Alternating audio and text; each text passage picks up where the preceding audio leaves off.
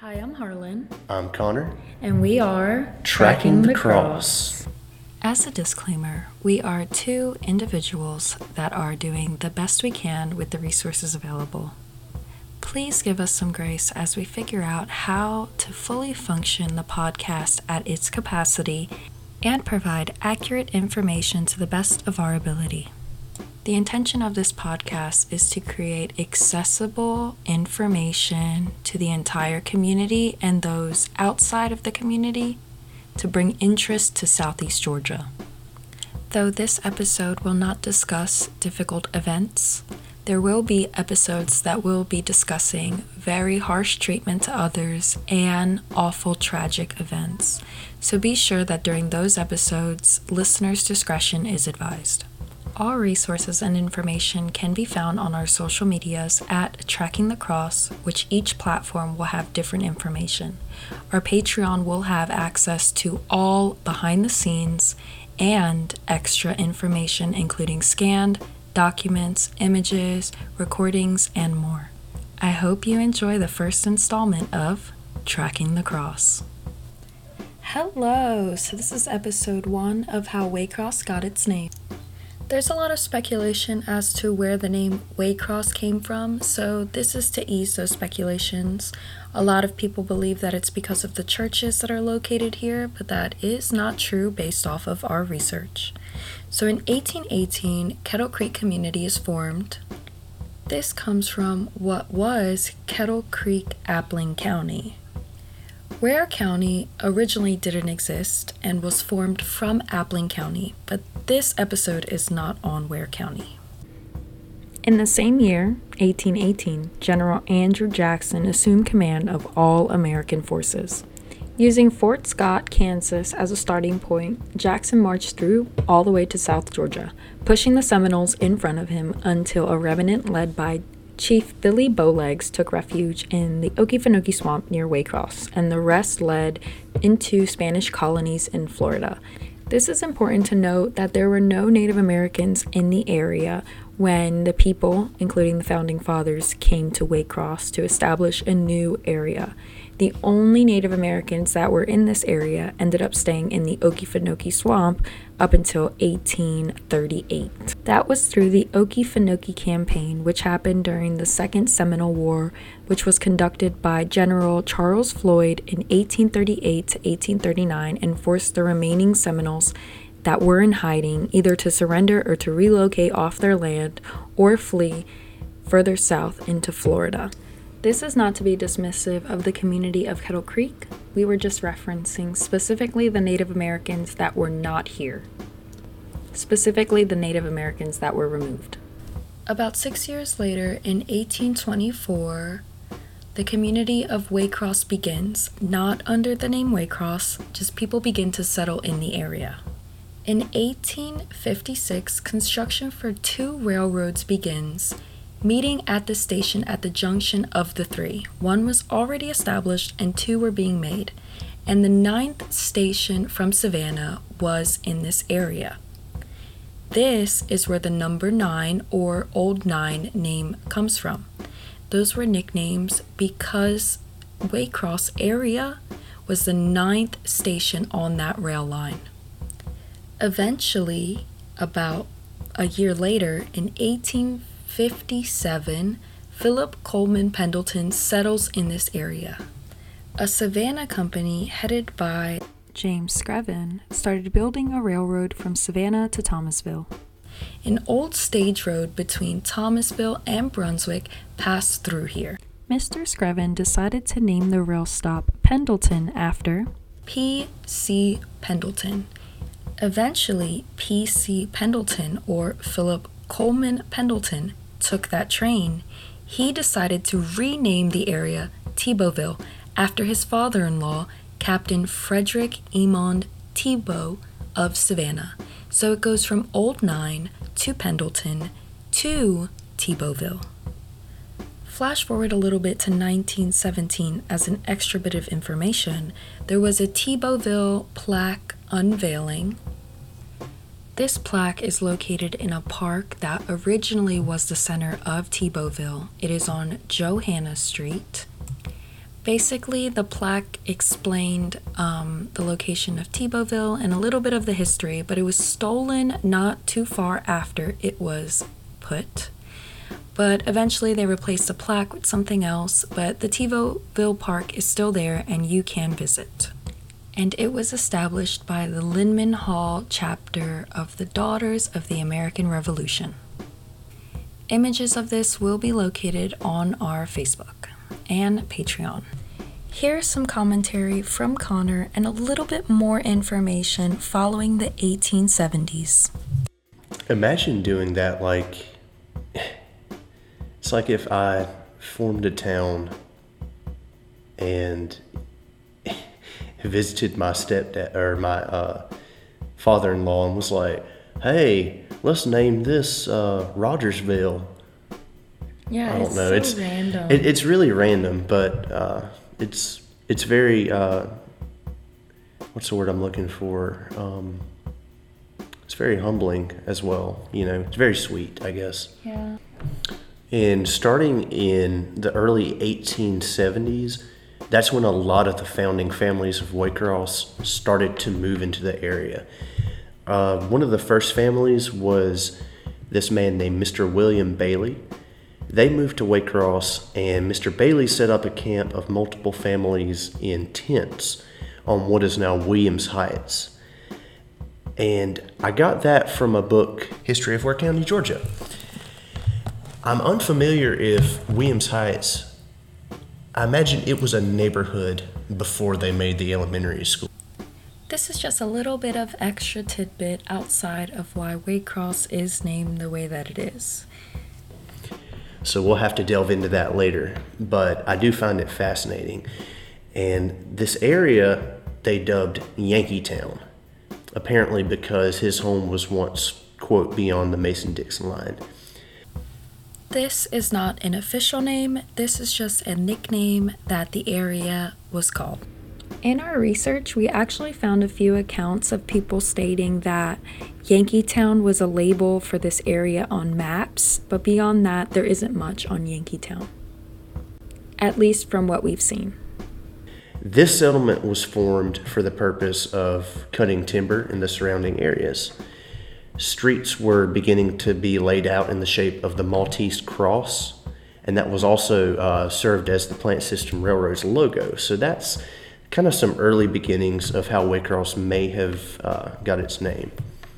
In a book we will be referencing a little bit more later called This Magic Wilderness by Robert Hurst, on page 311, which will be scanned on Facebook, states that a Savannah Morning News 1911 edition reports an entirely different story, talking about the Maltese Cross.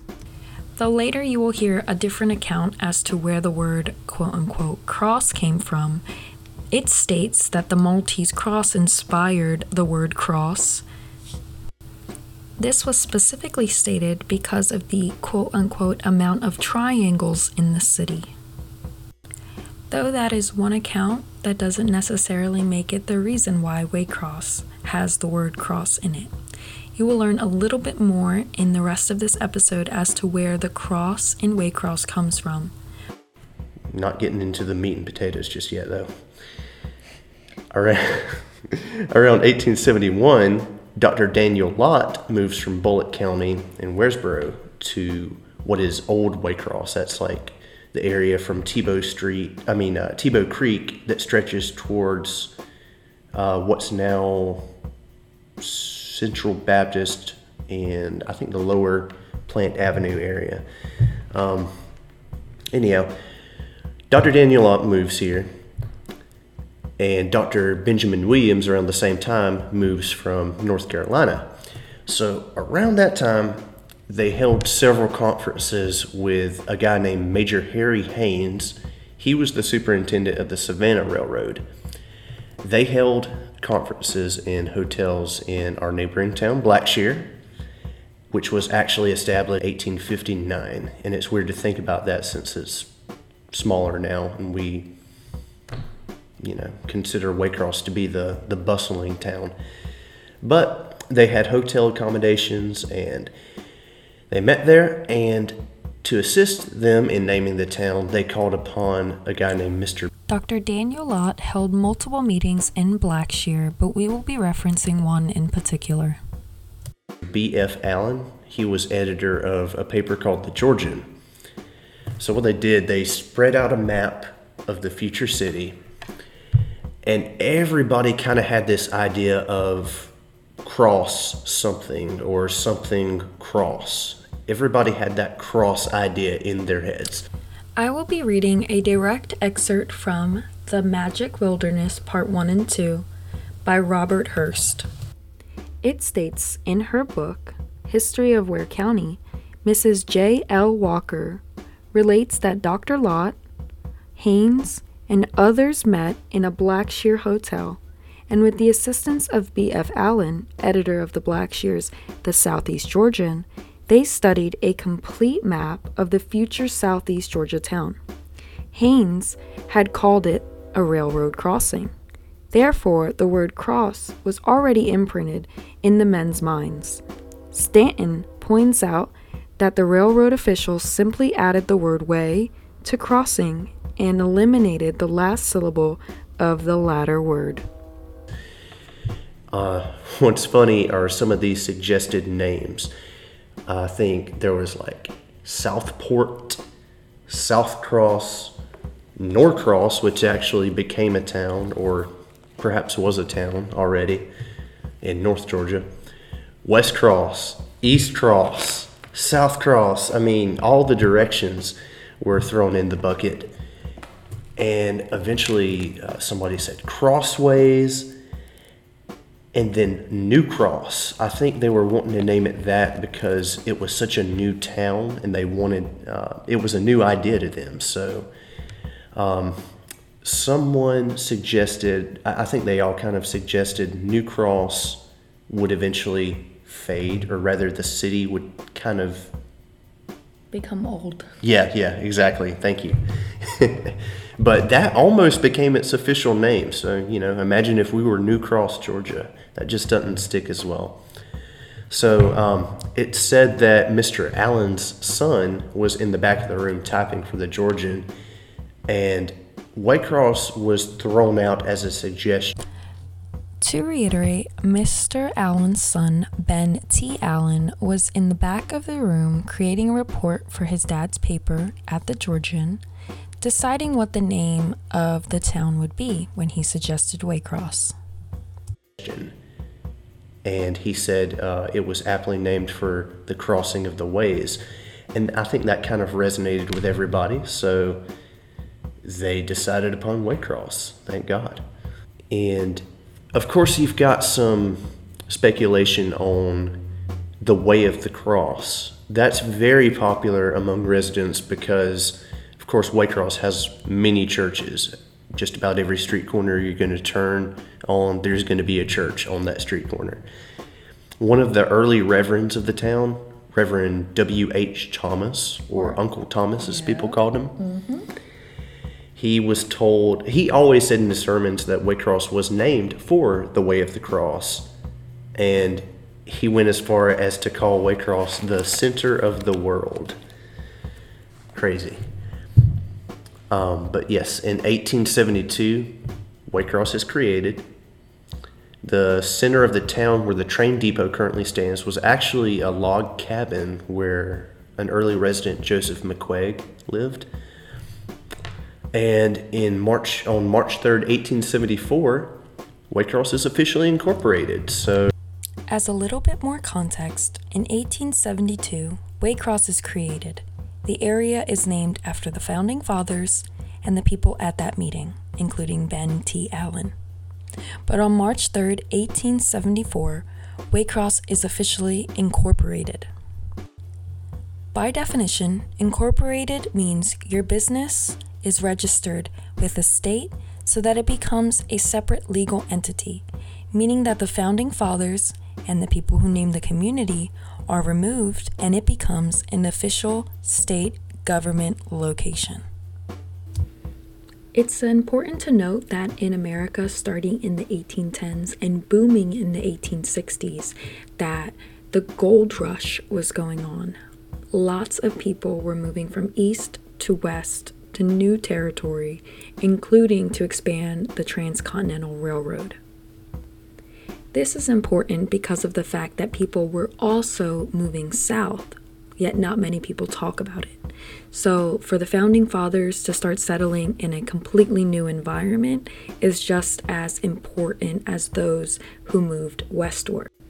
It's also important to note that most railroad routes before the year of 1863, 75% of it was built by enslaved African Americans. Stated in the Race City History blog, one third of all Southern lines worked a hundred or more enslaved laborers. This meant cutting timber, creating the rail line, and etc. There were more than 1,200 enslaved African Americans at work building the Atlantic and Gulf, making the railroad perhaps the largest simple owner of enslaved people in Georgia. It's very important to remember and honor these enslaved African Americans because if they did not create the railroad, we would not have commerce and many of the things that we have today, including the city of Waycross. It's important to note that these were people with feelings and hardships and lives that were taken so that we could have what we have today. I can uh, I can see us having little Waycross birthday celebrations Aww, later on be in the nice. podcast. Do something special. Oh yeah, um, founding fathers. That is important. Dr. Daniel Lott. He built the first brick warehouse, in of which the first telegraph station was inside. Uh, Dr. Benjamin Williams, Mr. William Bailey, and Captain Kyler Hilliard. Some of these names you might recognize, especially Dr. Daniel Lott. His uh, his descendants living today. That's a weird way to put it, but um, the residents living today who were related to him uh, owned Lott's Furniture in downtown Waycross.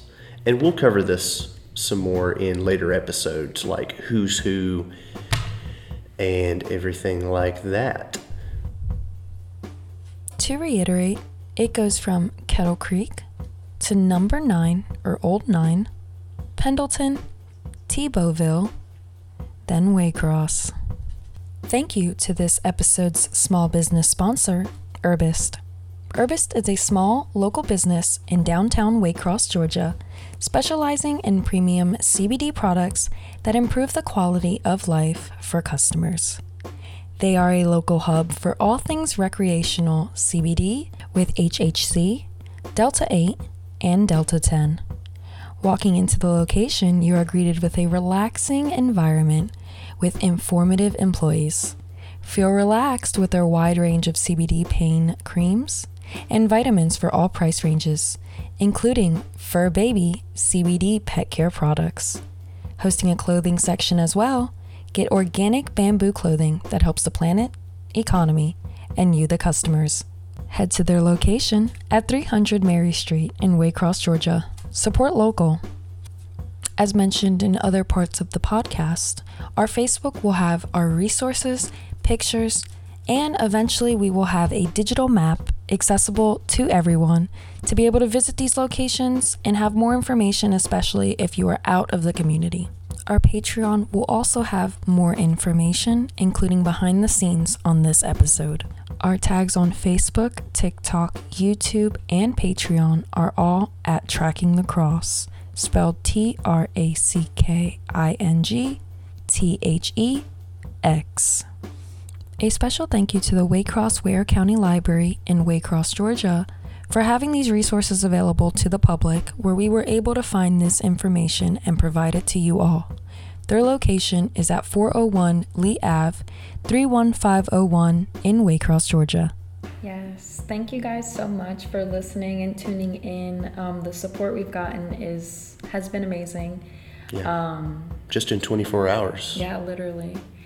And um, if you want more information on Daniel Lott, you can always go to the Heritage Center. The Heritage Center does have a room dedicated to the founding fathers, um, including a mock up of his original house that is, um, I believe it's called the Hilltop Center, which is on Plant Avenue, but that's where his house stood. And there's actually like a granite plaque, almost like a tombstone dedicated to the history of where his house was, and it was called the Hilltop House because at the time it was the top of the hill. Is that on Plant Avenue or in the Heritage Center? That's No. um, a mock-up of it is in the Heritage Center, but the Hilltop Center What down the plaque? Yeah, that is I think I don't want to say it's the Social Security building, but it's like where you do your food stamps and stuff. Oh, cool. That building um, is now like a almost like a shopping center kind of thing. The building I am referencing is called the Hilltop Center, but the building inside is actually DFCS. Right on the corner is a granite tombstone dedicated by the Waycross Women's Club in 1940. We will also have images of this on our Facebook page. That's where the house actually was, and there's a plaque there that explains more about the house. But if you go to the Heritage Center, you can see like a mock up of the house and Nice. like a little um, made up room almost to look like like the living room that they had. And um, i think it has one of the original fireplaces there. Definitely check out the heritage center. Yes. Um, and those are two locations worth checking out including the hilltop center to read the plaque. Um, we'll also have an image of that on our facebook. As a correction the three locations to visit are Tebeauville Park on Johanna Street, Hilltop Center on Plant Ave, and the Okefenokee Heritage Center on Augusta. Specific address 1460 North Augusta Ave in Waycross, Georgia. Thank you for all the support we've been getting on our social medias, and thank you for listening to this installment of Tracking the Cross. Without our support and our listeners, we would not be able to do this and provide accessible information to everyone. Connor will now give you a little bit more information on our next episode. And once again, thank you. Harlan said, you can catch us next time in episode two. That'll be in about two weeks from now. It's going to be all about the history of our neighboring town, Blackshear, and about the Blackshear Family Cemetery. So Yes. check us out Spotify, YouTube, Patreon, wherever you listen to podcasts. And we'll see you then. Bye, guys.